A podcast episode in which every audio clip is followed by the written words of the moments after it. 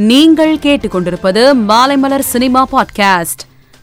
சிம்புவின் நாற்பத்தி எட்டாவது படத்தை இயக்குனர் தேசிங்கு பெரியசாமி இயக்குகிறார். இப்படத்தின் கதையை பொறுத்தவரை நிறைய கதாபாத்திரங்களுக்கான தேவை இருக்கிறது என்றும் மார்க்கெட்டுக்காக தெலுங்கிலிருந்து நடிகர்களை கொண்டு வரும் ஐடியா வேண்டாம் என்றும் கமல் தயாரிப்பு நிறுவனத்திலிருந்து கூறியதாக தேசிங்கு பெரியசாமி தெரிவித்துள்ளார்.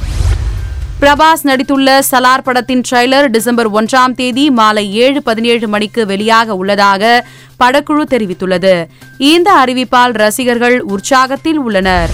தீபாவளி கொண்டாடி நடிகை ராஷ்மிகா வெளியிட்டுள்ள புகைப்படமும் நடிகர் விஜய் தேவர்கொண்டா வெளியிட்டுள்ள புகைப்படமும் ஒரே வீட்டில் எடுக்கப்பட்டுள்ளதாகவும் இருவரும் சேர்ந்து தீபாவளியை கொண்டாடியிருப்பதாகவும் சமூக வலைதளத்தில் தகவல் பரவி வருகிறது. நடிகர் யோகி பாபு திருவண்ணாமலை அருணாச்சலேஸ்வரர் கோவிலுக்கு இன்று காலை சென்றார். சாமி தரிசனம் செய்துவிட்டு கோவிலிலிருந்து வெளியே வந்தபோது நடிகர் யோகி பாபுவுடன் பக்தர்கள் செல்ஃபி எடுத்துக் கொண்டனர். மேலும் செய்திகளை தெரிந்து கொள்ள மாலைமலர் டாட் காமை பாருங்கள்.